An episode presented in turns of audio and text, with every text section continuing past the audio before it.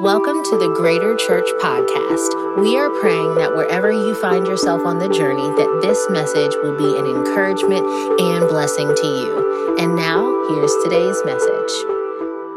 Hey, today I'm reading from 1 Corinthians chapter 12. And it says, Now concerning spiritual gifts, brethren, I don't want you to be ignorant. There are diversities of gifts, but the same Spirit. There are differences of ministries, but the same Lord. And there are diversities of activities, but it is the same God who works all in all. But the manifestation of the Spirit is given to each one or to each man or to each woman for the profit of all. For to one is given the word of wisdom through the Spirit, to another the word of knowledge through the same Spirit, to another faith by the same Spirit, to another gifts of healings by the same Spirit, to another the working of miracles, to another prophecy, to another discerning of spirits, to another different kinds of tongues, to another interpretation of tongues. But one and the same Spirit works all things, distributing to each one individually as he wills. Hey, over the next few minutes, uh, put a title on your message, on your notebook, or whatever it is that you're taking notes. Um, and I want you to write this down Holy Spirit, the power gifts. Holy Spirit, the power gifts. Come on, would you pray with me? Um, dear King, we love you. We thank you for this time, Lord Jesus, that we can just spend in your presence. Oh God, I pray, Lord, John 3:30, let me decrease that you may increase, Lord. I pray that it would be your words and not mine today. Um, Lord, we've talked about it. And Father, we trust and believe in you, Lord. We have faith and confidence in who you are. And so, Father, I pray, Lord, that you would. I'm not going to ask you to come to this place because way before this building was ever created, you were already here, Lord God. So I just pray that you would open our hearts, Lord Jesus. I pray, Father, that every stigma, every dogma, every doubt, Lord, every demonic attack, Lord God, over our minds would be broken, Lord, that we would have a clear mind, Lord Jesus, to be able to hear and to understand, Lord. Father, we pray in the name of Jesus that Isaiah said, Lord, I pray that the Spirit of the Lord would be with us wisdom, knowledge, counsel, might, and I pray for understanding understanding, Lord God, that it would be in this room, Lord Jesus, that we would be able to get it in our getters, Lord, and be able to do everything that you've called us to do. Dear King, we love you and we thank you. That's in Jesus' name we pray, Lord. Amen and amen. Come on, Greater Church, one more time. Would you put your hands together for Jesus? Amen. Amen.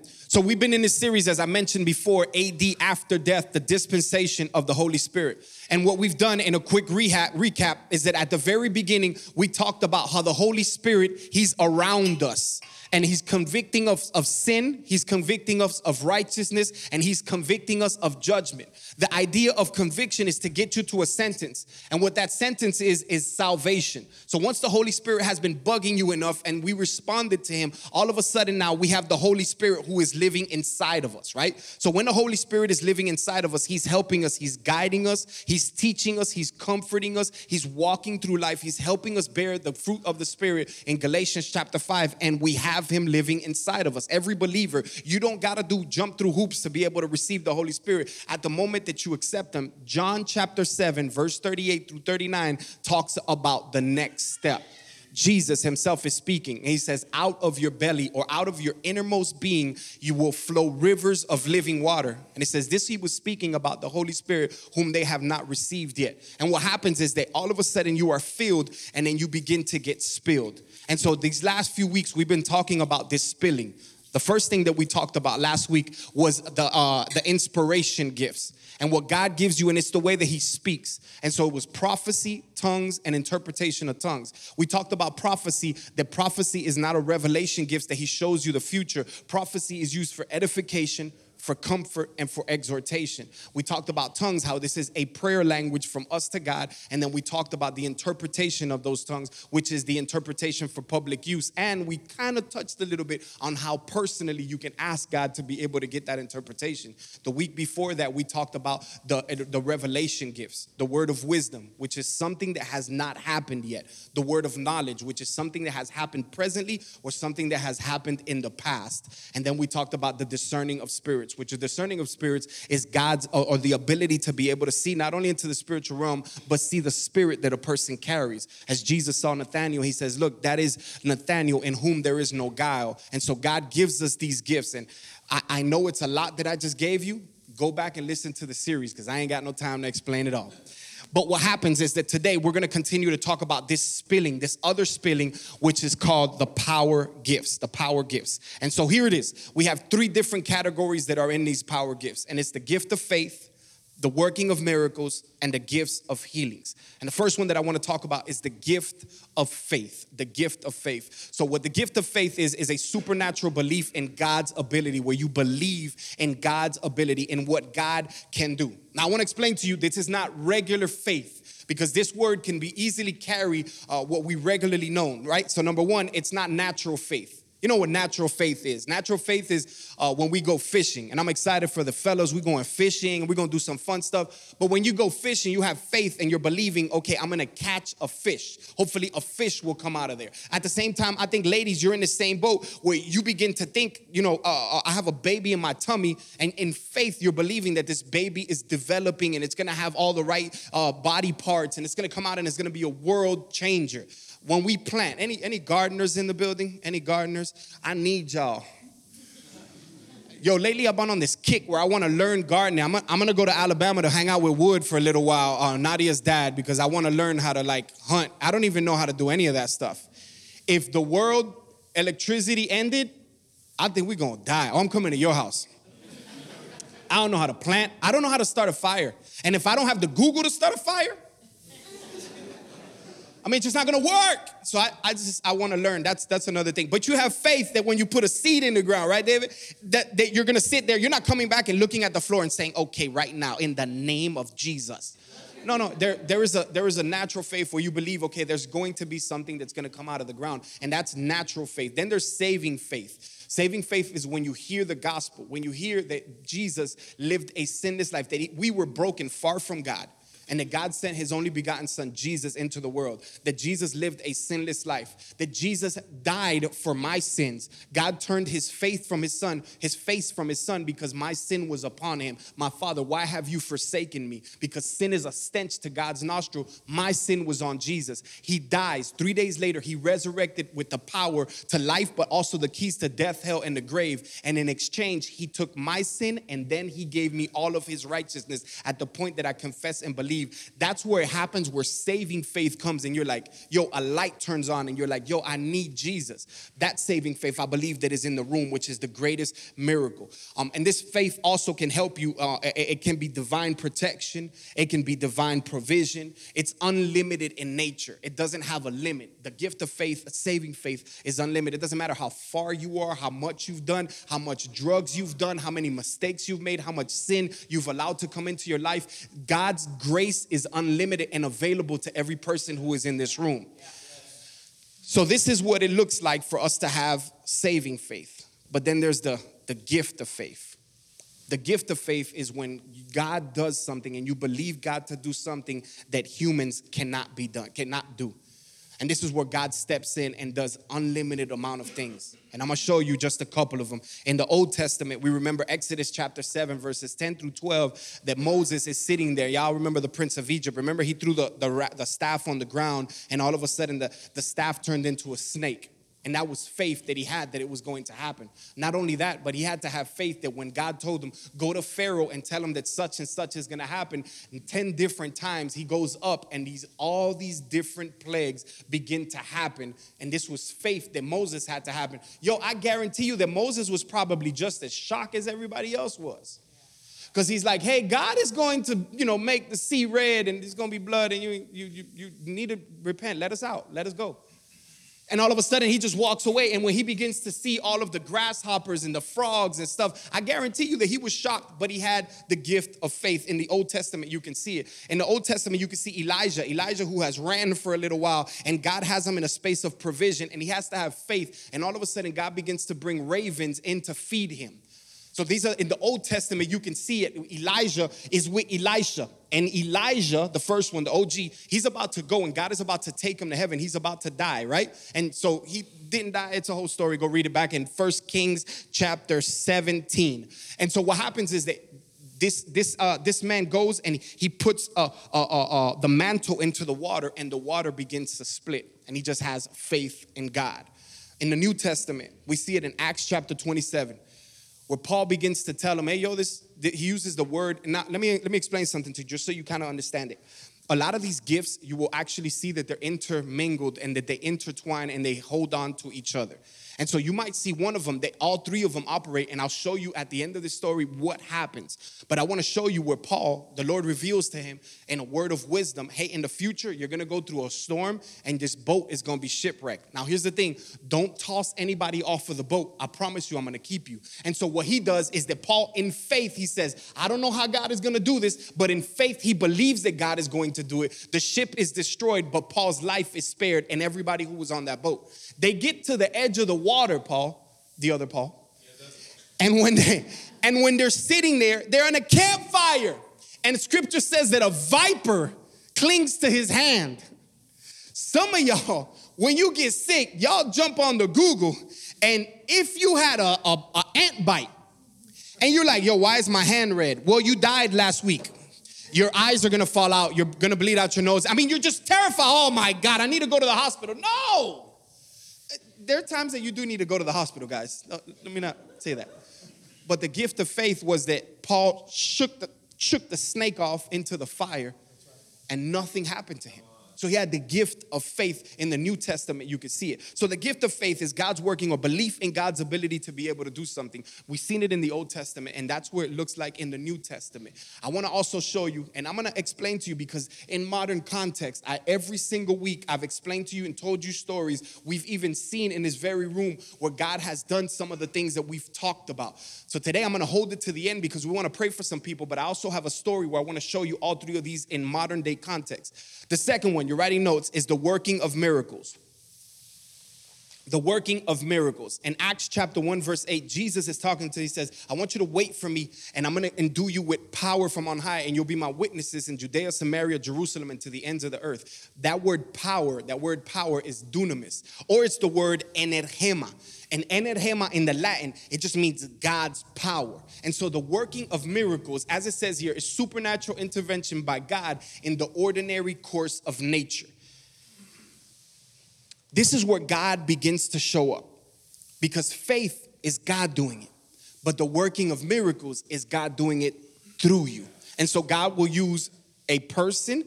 Sometimes God uses an animal. Y'all remember the donkey with Balaam? Uh, we got to read our Bible a little bit more, y'all.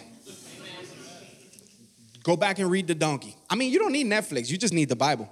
So in Numbers chapter 23, you can see this story. Numbers chapter 22, you can see this story where he's on his way to go curse the children of Israel. Actually, he said he didn't want to, but then he was like, I'm gonna go anyway. And he begins to go, and the donkey just stops. And three different times, he punches the donkey, he hits the donkey, and then he turns, the donkey turns around and says, and this is the Cuban National International version. He says, Yo, bro, why you hit me, dog? Like, have I ever not done what you asked me to do? If it was a donkey, I should have hit him with a wolf. And so, And so the donkey begins, that's that's the working of that's a miracle. When an animal speaks to y'all. Some of y'all gonna go home and talk to your cat, hey mister. That's not the working of miracle.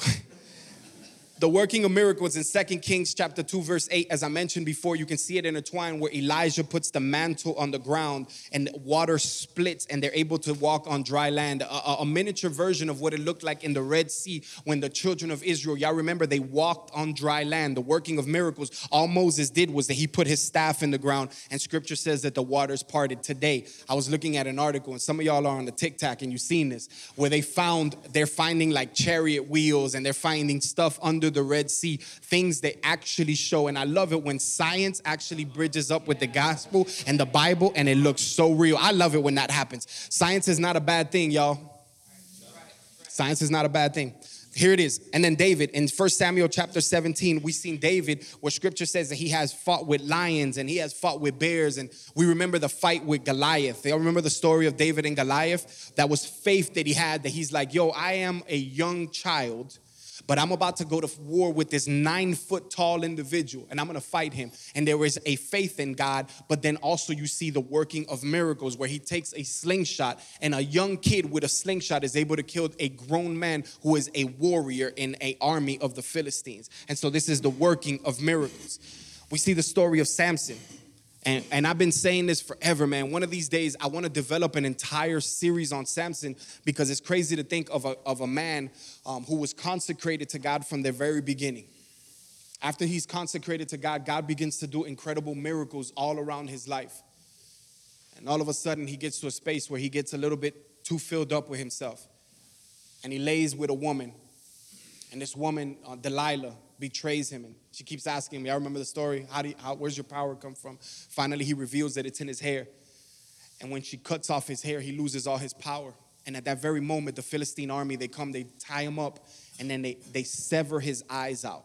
And, and where I want to lay in, and I want to kind of unpack for you guys, not today, but I promise I will, is that for so many of us, man, God has given us power. There's, a, there's, a, there's an assignment over our life, and I feel like the enemy has plucked your eyes out.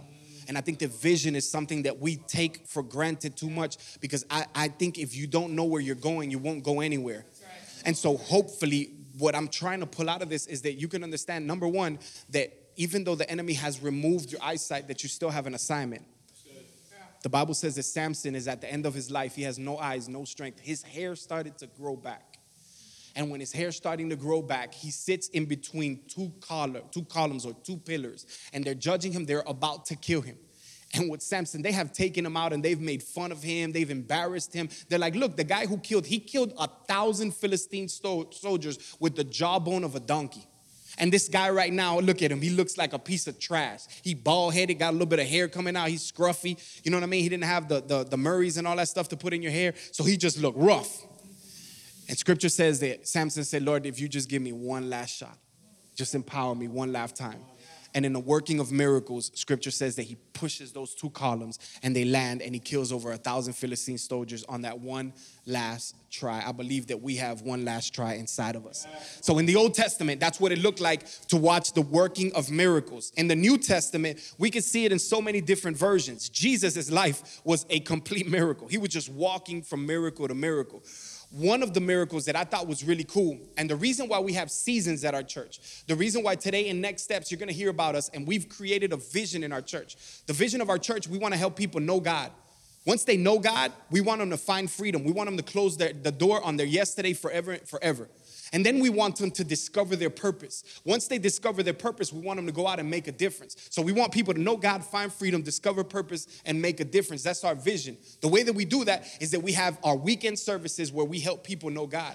Then we have our G groups, which is what I was telling you about in the summer, where we're gonna have these different events. These G groups are all about you finding freedom. And I can look across the room and I know people and conversations that I had that you've been in a small group with somebody and your life has been changed and God is maturing you, discipling you because you allowed to be vulnerable. You took off the mask and you showed people who you really are. And now you're watching and you're finding healing. But then we also have where we wanna discover purpose. Today, next steps is all about discovering your purpose. What is next? What does God have for me? Where am I going in life? And then eventually, what we want to do is we want to make a difference. Yo, we want to change this city. We want to change this nation. We want to change our world. And so we've created this as a system. Somebody say systems. If you know me, you know that I'm about the spiritual and the systematic. But I think Jesus was as well. How many y'all remember the story where he fed the 5,000? One, two, three, four, five. Okay, raise your Mark chapter 6, verses 39 through 44. Watch this. Then he commanded them to make them all sit down in groups on the grass. We missed this part. So they sat down in ranks, in hundreds and in fifties. And when he had taken the five loaves and the two fish, this is what we remember. He looked up to heaven, he blessed and broke the loaves, and he gave them to the disciples and set them before them. And the two fish he divided among them all, thousands of people. So they ate and were filled. And watch this. And they took up 12 baskets full of fragments and of fish. Here it is. And those who had eaten the loaves were about 5,000 men, not including women and children.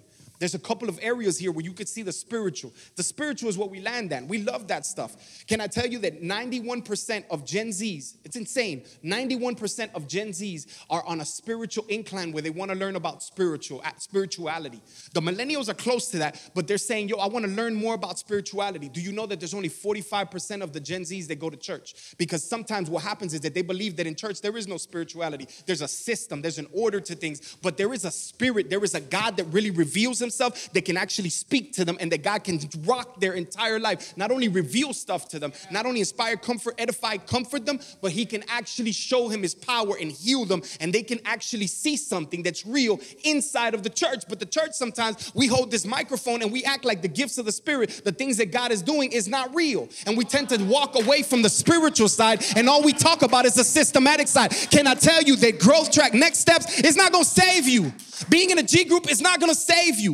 Being on a team is not gonna save you. We do these things because we are saved. We do these things because we are part of a community. But can I tell you that it is the power of God that will save you? It is the power of God that will heal you. It is the power of God that will deliver you. If we walk away from the spiritual and all we do is talk about the systematics and we get caught up on these stupid lights and the fog and the cameras and all of these things, all of these things are needed, but they're not God. They're just resources. They are not my source. My source is Jesus. And so the spiritual side is important, but I don't want to go away from the systematic.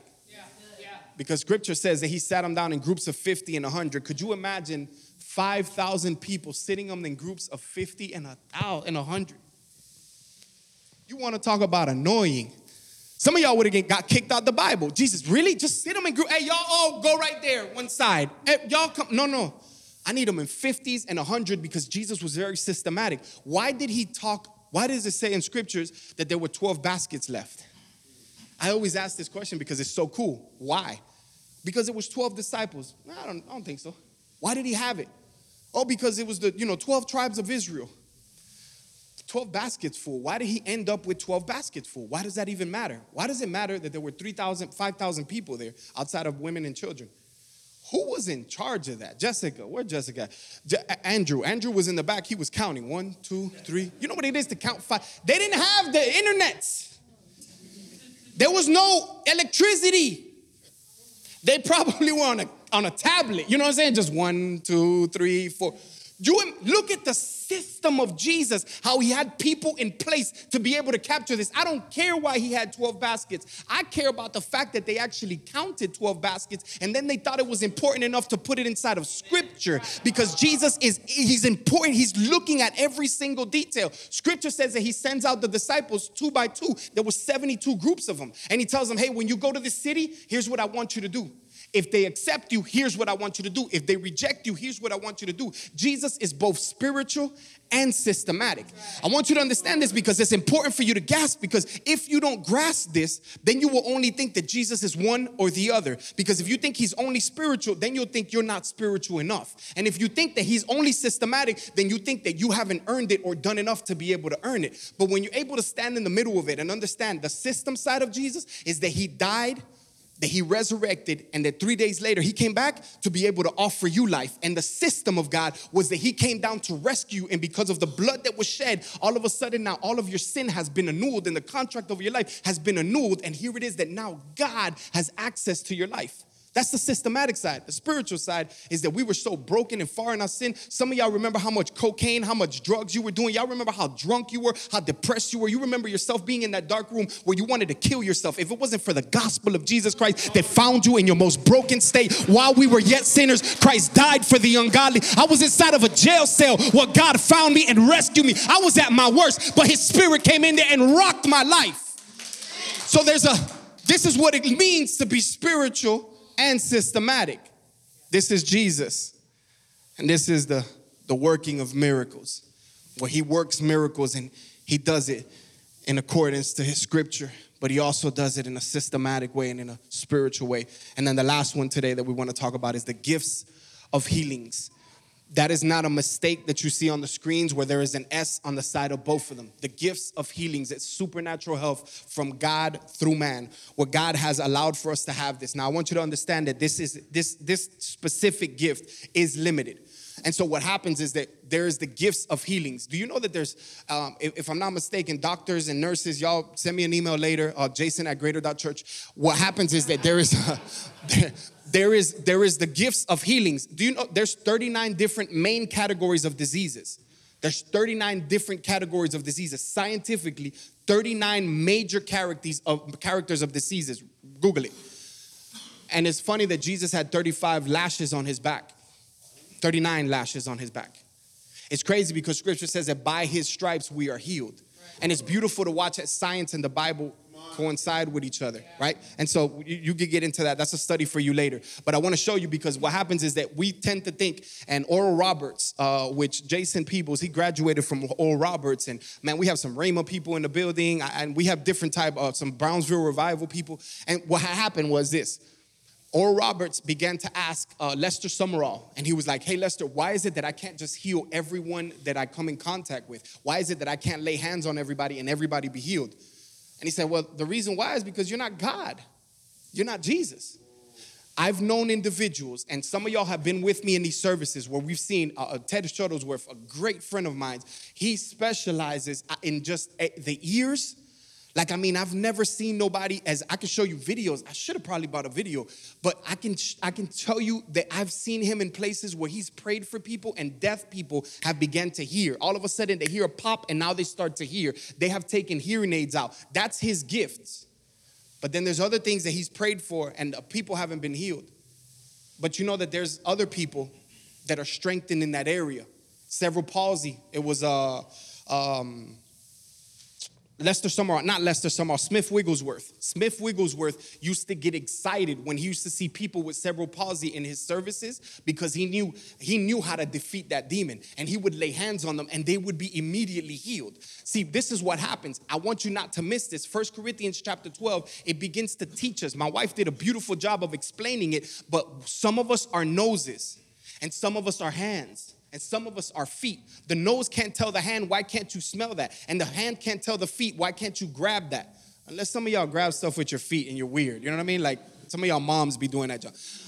But the idea is that we are a body of Jesus Christ. Could you imagine if we become like Voltron or like the Power Rangers, where we together are united, where we walk into spaces and there's pastors, teachers, apostles, evangelists, and we have prophets, and we walk into a space united as the body of Jesus Christ? There's where you begin to see all 39 diseases be healed. There's where you begin to see God do his power. It's in unity. But sometimes the kingdom of God and the church of Jesus Christ is so daggone divided and it's my ministry and my LLC and my website, and you got to bring your tithes to my ministry and you got to support my ministry. And unfortunately, God is sitting there thinking to himself, the time is ending. The enemy has had a rampant view of the church, and he's found himself in the middle of it, looking at it all, and he's manipulated and pulled strings. It's about time for the church of Jesus Christ to get united so that we can punch the devil square in his mouth because it was Jesus who did it first.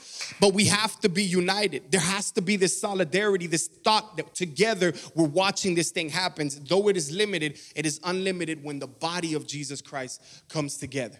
And so today, I want to show you in the Old Testament, Abimelech, Abraham, him and his wife Sarah, she couldn't have been Hispanic. He's, he's with his wife and they're, they're walking, and as they're walking, um, they get to a certain city. And when they get to a certain city, Abraham says to Sarah, his wife, hey, here's what we're gonna do. These people might kill us. So, what we're gonna do is that we're going to lie and we're going to tell them that you're my sister. Couldn't have been Ruth. You get cut. I'm your what? Poppy, what, what did you say? I'm your what? It wouldn't happen. He lied and he told them. And then what ends up happening is that they go into the city. And then God reveals in a dream to Abimelech and he speaks to him and he tells him, Hey, this woman that you're about to sleep with, she's, she's the wife of my son. And you you and everybody you're a part of is going to die. And Abimelech says, Yo, God, I didn't even know. Why are you killing me, bro? Like, I didn't even know. What the heck? And God's like, Well, we'll just, just get her out of the house and uh, we'll figure it out. I'm making God look so trivial. I'm sorry. Read the scripture, though. And scripture says, in Numbers, I'm sorry, I'm way over here. Genesis chapter 20, go back and read it. And scripture says that Abimelech comes and he tells Abraham, Abraham, why did this happen? Why did you lie to me? And he, he said, like, she, she, she kind of is my sister. They were from Alabama. They're from Alabama. So Mississippi. They were on the border. They were on the border. They were on the board. He's like, this is, she's kind of is my sister. And then what happens is that every single woman that was in Abimelech city, every single woman, their wound had been stopped up and they couldn't have babies. And at the very moment, Abraham prayed for them and all the ladies began to have babies. Not only that, but Miriam and Aaron with Moses, as some of y'all remember, they walked through dry land and they got to the other side. And when they get to the desert, all of a sudden they're living in the desert and man it's just, just uh, miracles after miracles. But they get to a point where aaron and miriam they're the spokespeople for, for, for, for moses. They're the ones that speak for moses right? So moses hears from god and he tells aaron and he tells miriam and they go out well they revolted and they're like yo can't god just speak to, to me? And gossip begins to find itself in the camp.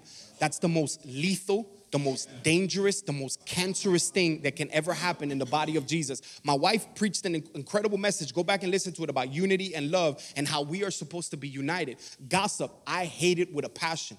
I've given a license. Scripture tells us ministers of reconciliation, not of division. God has called us to bring people to God and to bring each other closer. We are ministers of reconciliation. If you ever hear somebody say, Yeah, I just didn't like the pants that Cheno was wearing, or I didn't like the shoes, go have a conversation with them. Oh, I didn't like, you know, so and so in the lobby, he didn't say hi to me. Go have a conversation with so and so. You have the authority to be able to grab this person by the hand and ask them comfortably, Can we have a conversation? I'll be there with you. Gossip is a dangerous cancer. One in this house that we do not appreciate. One that in your house, whether you live or where you work at, that has to be eliminated and dealt with severely because it will cripple a family, it will cripple a marriage, it'll cripple a friendship, and it'll cripple a house. Scripture says that Miriam begins to gossip with Aaron, and God comes down and he says, Yo, Prophets, I tell them through my word. And Moses, I speak to him face to face. Scripture says that Miriam walks away and she was white with leprosy. Three amens. Keep running your mouth. I'm just kidding. I'm just kidding. We don't do, we don't do leprosy. No, no. Well, scripture says that Moses prays and and she's immediately healed. So you see healing or the gifts of healings in the Old Testament. And I can go down a hundred different scriptures to be able to show you that. In the New Testament, Jesus' life was all about healings. He healed blind eyes. He healed deaf people. He healed those that were lame. Those that were even dead, where they were beyond healing, he called them out of the dead and he was able to watch as their bodies were healed. And he never spoke these eloquent, big, big prayers. I love when David Higgins teaches on the gifts of healings that he always talks about this and he says, Yo, God didn't have this, uh, Father, right now in heaven, I pray, Lord, for this person. He didn't say that. He says, See. He said, Get up, hear, be made free Take up your bed and walk. His prayers were simple but filled with power because he understood it wasn't about these words that I'm doing, it's about the spirit that's inside of me.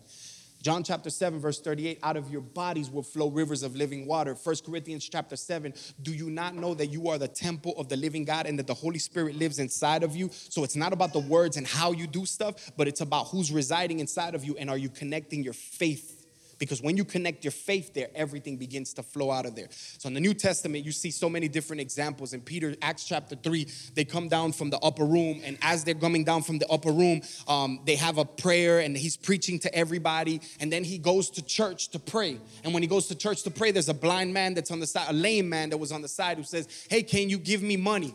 And Peter turns to him and says, Silver and gold I do not have, but what I do have, I give you. Take up your bed and walk. And you see the gifts of healings that have happened immediately on that spot. And so the gifts of healing are all through the New Testament. I, would advise you, hopefully, you've been doing some of your homework. And when I tell you on Sundays to read some of these scriptures, you do. I don't have time to quote them or to read them all. I want you to write them down so that you can read them on your own time, so that you can unpack what's happening.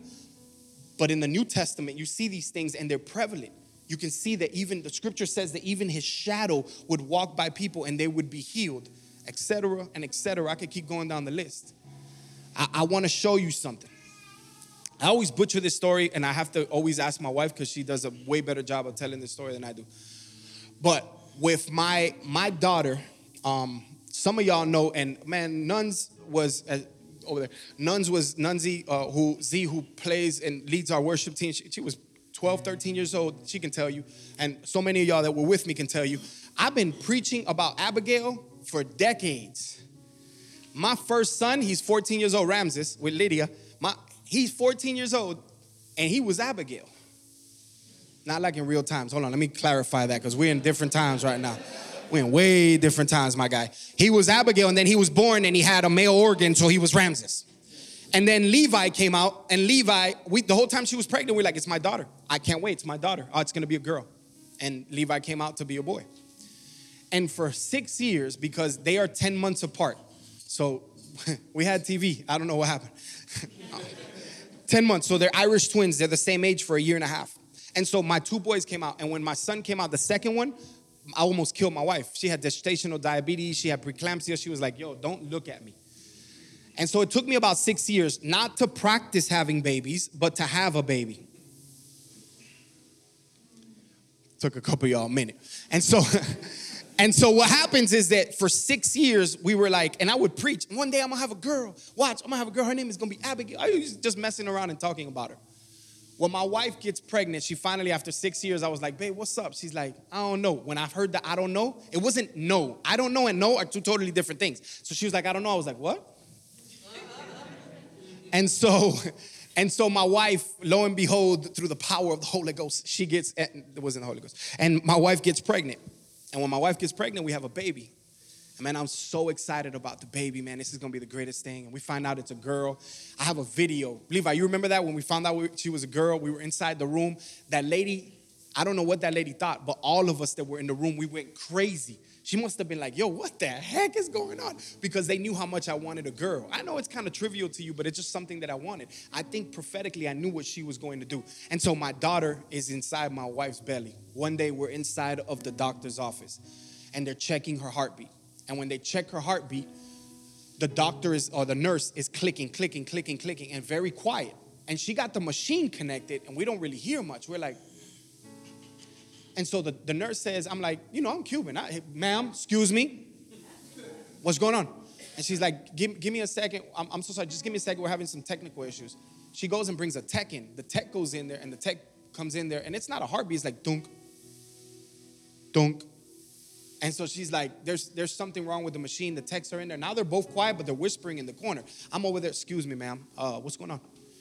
Well, we, we just this machine, we're trying to figure out some stuff. I'm like, y'all better figure out some stuff. What's happening? So you can imagine me and my wife, we're in the corner now and we're sitting here and like, I'm a little bit shocked and all. I'm like, yo, what is happening? The main doctor of that entire hospital, he comes in there and he starts checking her. And he's smiling, oh, don't worry about it. It's okay. The heartbeat is very faint. We don't know what's going on. And they were able to check her heartbeat. Unfortunately, they weren't able to give us any information. They're like, hey, we really can't find a good heartbeat and so we're gonna have to send you to a specialist. And they sent us to a specialist. And when we were with the specialist, they did x rays, they did all the stuff. And what they were able to find out was that my daughter, um, half of her heart was inflamed and swollen, and half of her heart was dead. It wasn't pumping any blood. And the reason why that was happening is that she didn't have a spleen. Her veins were connected upside down. She had inverted her organs. And they gave us worst case scenarios. And they were like, hey, she might not make it if she makes it, she might have her organs on the outside. There's several different things. Right now, we don't know what's happening. We just need her to develop in the stomach. Well, develop in the stomach isn't something that my wife's body can actually do. In fact, my wife has been through three pregnancies. Some of y'all moms, y'all better love her in the love of the Lord, but you're gonna hate her in the flesh. My wife has had three pre- pregnancies and she's never experienced one single contraction. But she's had three C sections. But she's had three C sections. But every single time, because she has preeclampsia, which means high blood pressure, and gestational diabetes, which means that she has really, really high diabetes when she gets pregnant, she could never go full term. Well, my daughter was 34 weeks, and my wife's high blood, blood pressure was at 210 over 120, somewhere around there. And I'm in the room, and I remember they said, turn off all the lights. They filled her with some medicine, and they were like, if this um, if this blood pressure doesn't go down in 10 minutes, we're gonna have to do an emergency C-section because she's about to stroke out. And my wife is laying there. I remember I was listening to It Is Well from Hillsong. I don't care what you say. I was listening to It Is Well from Hillsong back in the days. And as I'm sitting there, I'm like, man, God, I'm like, Lord, it is well. I don't know what's happening. 10 minutes later, I'm fully dressed in a gown and I'm sitting there and I'm like looking over my wife. I'm like, babe, it's gonna be okay. I promise it's gonna be okay. And she's looking at me like, bro, are you okay? she's like, I've been through this. I know what time it is. My baby comes out and she doesn't cry.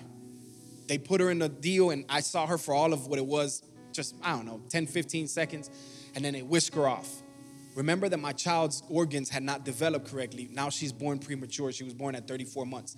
So my mind is already racing, but the whole time I'm like, God, I gotta have faith in you. I know that you got her. She was a promise. You said it, Lord God. Psalm 27 says that your children are a reward, and I know, Lord, that you got her. And I just claim promises and reading scripture, and my wife was just asking me as she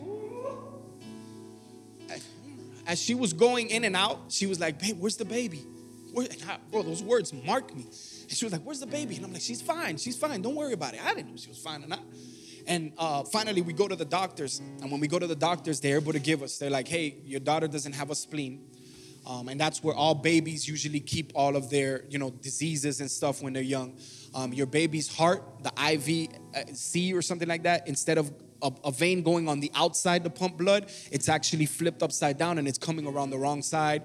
Um, she has three holes in her heart, and she's just she's a mess. And man, I just remember we were praying and we were like, God, you're gonna do something. And she was, I remember her. Some of y'all, maybe a couple y'all remember her when, when she was born. My daughter was at the tip of my finger and then right under my wrist. She was like a little tiny little thing. I got pictures I can show you.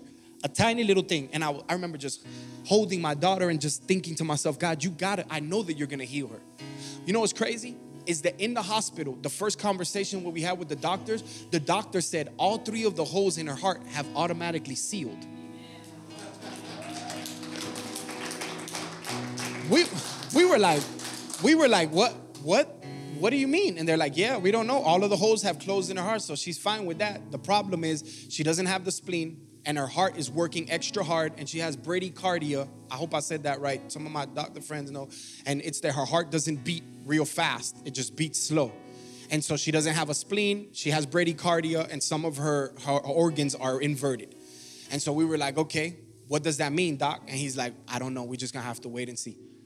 And so when we had a conversation with the doctor after they were able to check her out, we were like, "Dude, she have to have surgery and all that?" They were like, "No, you don't. What's gonna happen now is that for the next five years, your daughter has to take penicillin two times a day. When she wakes up in the morning and then when she goes to bed at night, she's gonna have to take penicillin." And this is gonna be five years. In five years, we'll revisit it and see if she's able to have surgery. If she can have surgery, then we're able to correct some of these things. And so for the first three years, mind you, this was at the very beginning when God told me and my wife, hey, I want you to start Greater Church. All of this hell broke loose in our life, right when we were about to plant the church. The greatest thing ever. Oh, yeah, the servant of the Lord. And so what happens is that my wife, you know, we go on this journey and we're just praying and we're believing God. I remember, and some of y'all remember at Baker Elementary, we turned one year old. It was at our one year anniversary. I remember having a conversation with the church and I use this because, and the reason why I'm always gonna tell Abigail's story, some of y'all have heard it, some of y'all gonna hear it a hundred times more because I'm gonna make the devil pay, bro. And I remember that on the first year anniversary, I was like, hey guys, and I told them the story of what was happening. And at this point, some of y'all remember, did you remember she used to take penicillin every single day? My daughter had to take it because if not, she'll get sick and she could pass away. So she had to take the strongest medication, which was penicillin. And I remember I got up there and I said, hey guys, listen, we've been on this journey with my daughter and we've been praying and we believing. And can I tell you that the other day, I took my daughter to the hospital. And when I took my daughter to the hospital, they did an x-ray and they checked her out on her second, this was her fourth year or her third year um, checkup. And on her third year checkup, actually, they found a spleen in her body. And it had fully functioning spleen, and her heart was doing a lot better. The holes were closed. Can I tell you that that's the God that we serve? That I had a little bit of faith, but God had a lot of miracle working powers. I saw the gift of healing over my daughter's eyes. I saw God do something in her that I've never experienced.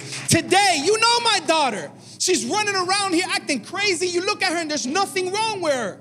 She's strong as an ox, and I believe it was the gifts of healings that God healed my daughter. This is not relegated to a pastor. This is not relegated to the minister of God because I planted a church. This is available to all believers. First Corinthians, this is the last verse, then I'm gonna do the second to last verse after this. First Corinthians, watch this, chapter 12, verse 7.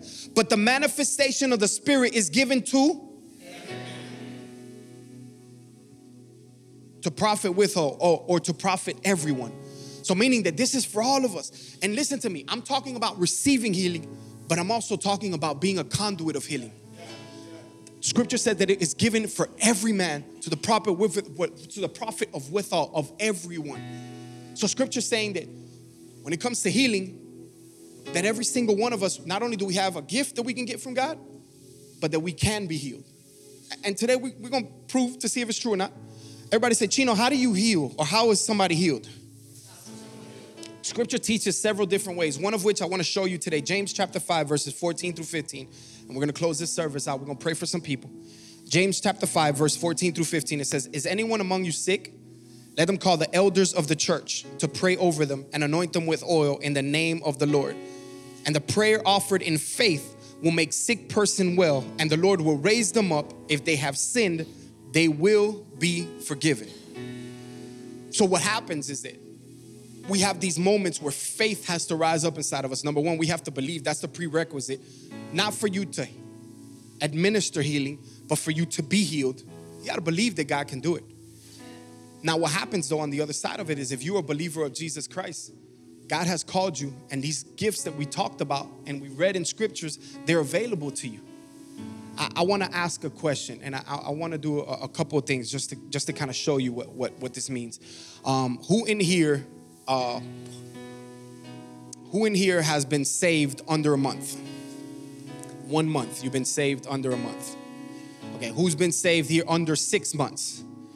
You've been saved under six months. You've given your life to Jesus six months ago. Who in here has been saved a year ago? A year, under a year ago. Under a year ago. Two years ago.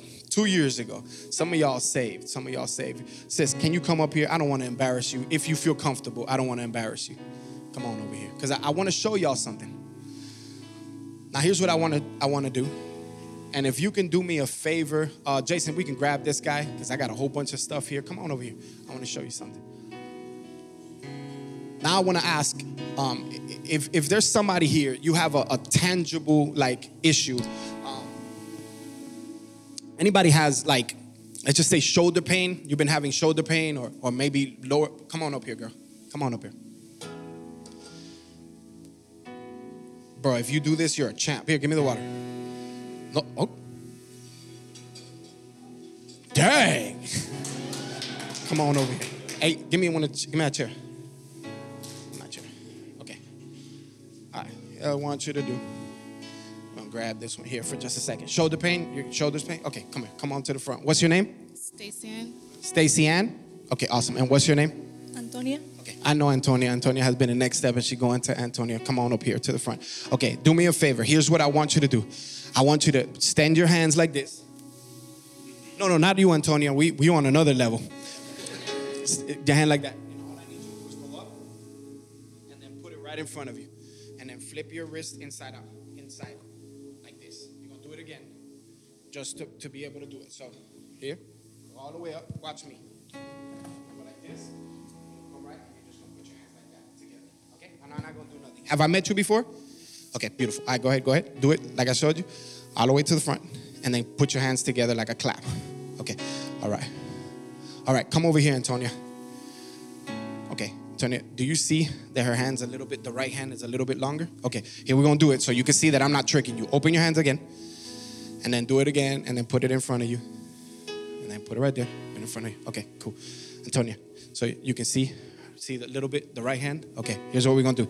I'm not doing nothing. Open your hands up a little bit, just right there. Okay, here's what we're gonna do. I want you to see that in scripture, this is no weird mumbo jumbo. I feel like we over spiritualize it and we make stuff weird in church.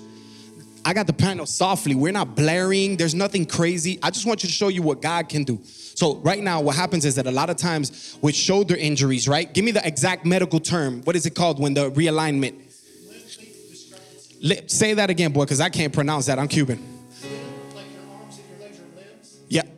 Length discrepancy. Limb length discrepancy. Okay, so what happens is that there's a there's a discrepancy. So a lot of times what'll happen is like a supernatural chiropractor, and all of a sudden God will and you'll watch somebody's hand grow back, you'll watch their legs grow back, and what it is is healing. It's not to be weird, it's to show you, and then you'll watch as the healing happens in their body, right? So you'll see this. So here's what here's what I do it again to the side real quick, and then go up again, put them together, and then I want you to keep them out.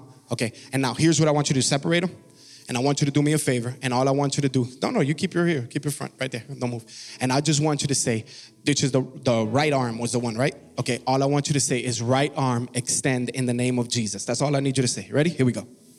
Right arm extend in the name of Jesus.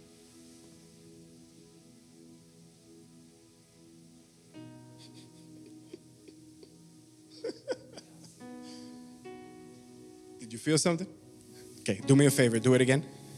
Open your hands all the way up, and then all the way up, and then bring it to the front, and then just put it there, and I'll put it together. Which hand was extended first? Which one is longer?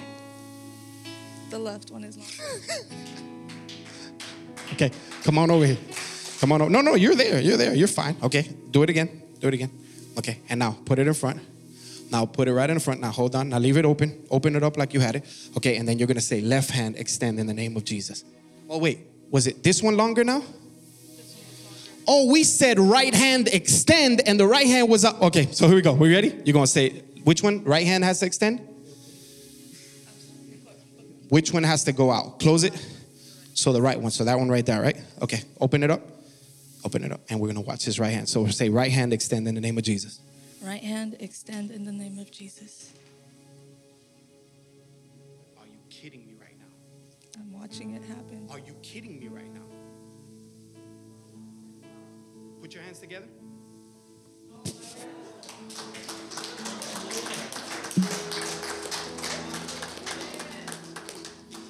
Did y'all hear me pray? So it wasn't the man of God, huh? So it was somebody who's been saved, the earliest that's been saved out of all of us who are in here, unless you lied, because if you lied, then you didn't see a miracle. Now, here's what I want you to do. Can you do me a favor and can you check your shoulders and tell me how they feel right now? Okay, from a scale from one to 10, how much pain did you have when you first walked in? Five. Okay, five. How much pain do you feel like you have now? I don't have any. Say it again. None. It's all.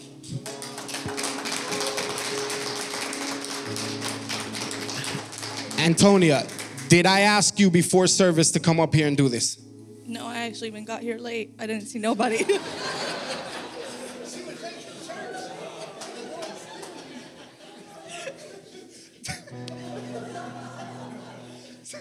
You can tell I didn't plan this. Sis, did I ask you to come up here? No, it's the first time coming here. First time visitor to church. We broke all the rules, Jason. We're not supposed to even acknowledge that they're here. Fill out the card so that we can send you a gift without acknowledging them. How many y'all remember going to church and they stood you up as a first time visitor? How many y'all loved it?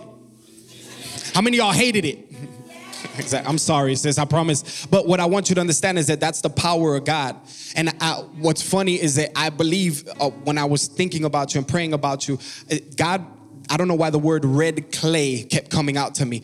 Um, and I don't know, I know it's significant or to Georgia or what it is, but there are things in your life sometimes that you feel like you're planting and things that you have put into the ground that you're waiting for it to fruition. And sometimes it feels like it's stuck in clay and it's not actually working. But what God is doing is number one, He's showing you, and the reason why He brought you here is to show you that when I don't see him, he's still working. Miracle worker that we talked about earlier, even when I don't see him, he's still working, is that you don't have to look at that seed. But in fact, God is already starting to show you dreams, and you're wondering, why are my dreams not matching up with what I'm seeing in my life? Is that true?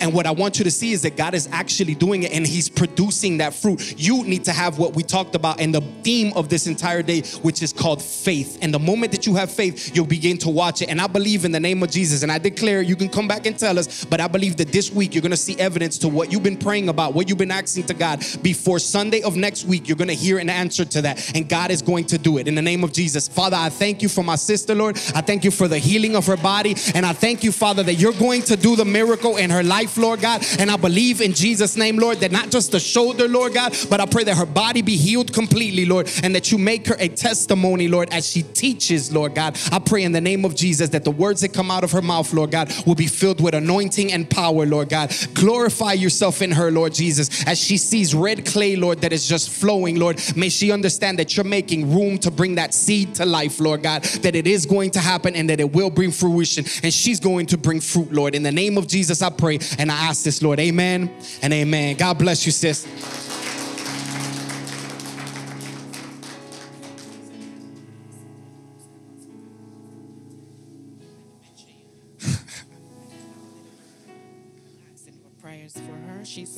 All that again. I have a little girl. Her name is Chloe. Similar. Um, she she's a miracle baby. She was born preemie, and um, well, they have given her over on her. Doctors given over on her on several times. She she see all the specialists. She's here today because her classmate Emma invited her. We were going to we were going to visit another church, but I spoke with Emma's mom and I, she said she's going to church today. I asked her, "What church do you go?" And she told me, and I said, "Okay," because Emma and Chloe had a play date for later, and I said, "Okay, I'll come visit your church," and we made it here this morning. But with Chloe, I was like, um, I, I'm from Jamaica, and I was pregnant with Chloe, and at 20 weeks, I found out my passage was opened, and I had to stitch the neck of my womb. And then at 30 weeks, I had ruptured membrane. I had to be in a hospital. I had to do an emergency C-section with Chloe. Cut long story short, Chloe lungs collapsed at three months, and then at nine months again, the right collapsed at three, and then the left lungs collapsed at nine months. And I remember when she was traveling, because I did nursing there and I know the signs, and I'm a church member, Seventh day Adventist. I believe in God. I was grown up in an Adventist home. And when I see the signs, I called my church and I said that I need prayers for my baby. And I was there crying, crying, crying because she was attached to all the stuff in the hospital. I could not touch her. And I was there crying, and the doctor sent me, sent me out the room. And I remember I went in the bathroom, and I went in the children's bathroom, and I literally felt the hands of the Lord on my shoulder. And He said, Mom, dry up your tears. Your baby will be fine. And the doctors work on her for at least sorry, they work on her for at least an hour. And when they called me back in, CPAP and all those stuff was off her. But she continues to struggle until her dad got us here. And we met some good doctors at Children's Healthcare at Atlanta. And um, they work hard to find out what was going on with her. They still don't diagnose her with anything. One, but one thing, I know she's immunocompromised, where she have to get um, immunoglobulin every week. I have to give her a two-sided needle. She sees the GI, she sees the ENT, she sees the immunologist, she sees the pulmonologist, she sees everybody. And as he would say, if you see his daughter running around, you don't know she's sick. If you see Chloe, you would not know that she's sick. I have sleepless nights, but I talk to God. I say, God, I prefer for her to be here with me. And I can see her, touch her, give her my love more than not seeing her at all. And she's here today. And I just want to give God thanks. I know I'm not worshiping God as how I'm supposed to, but in my line of work, I try my best. I speak to my patient daily, I pray with them. I care for them in every way that I can, and I'm trying to give back what God has done for me.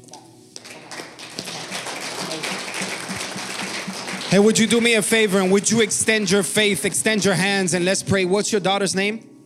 Chloe. Father, we just thank you right now. Um, and Father, we pray that you would heal Chloe, Lord.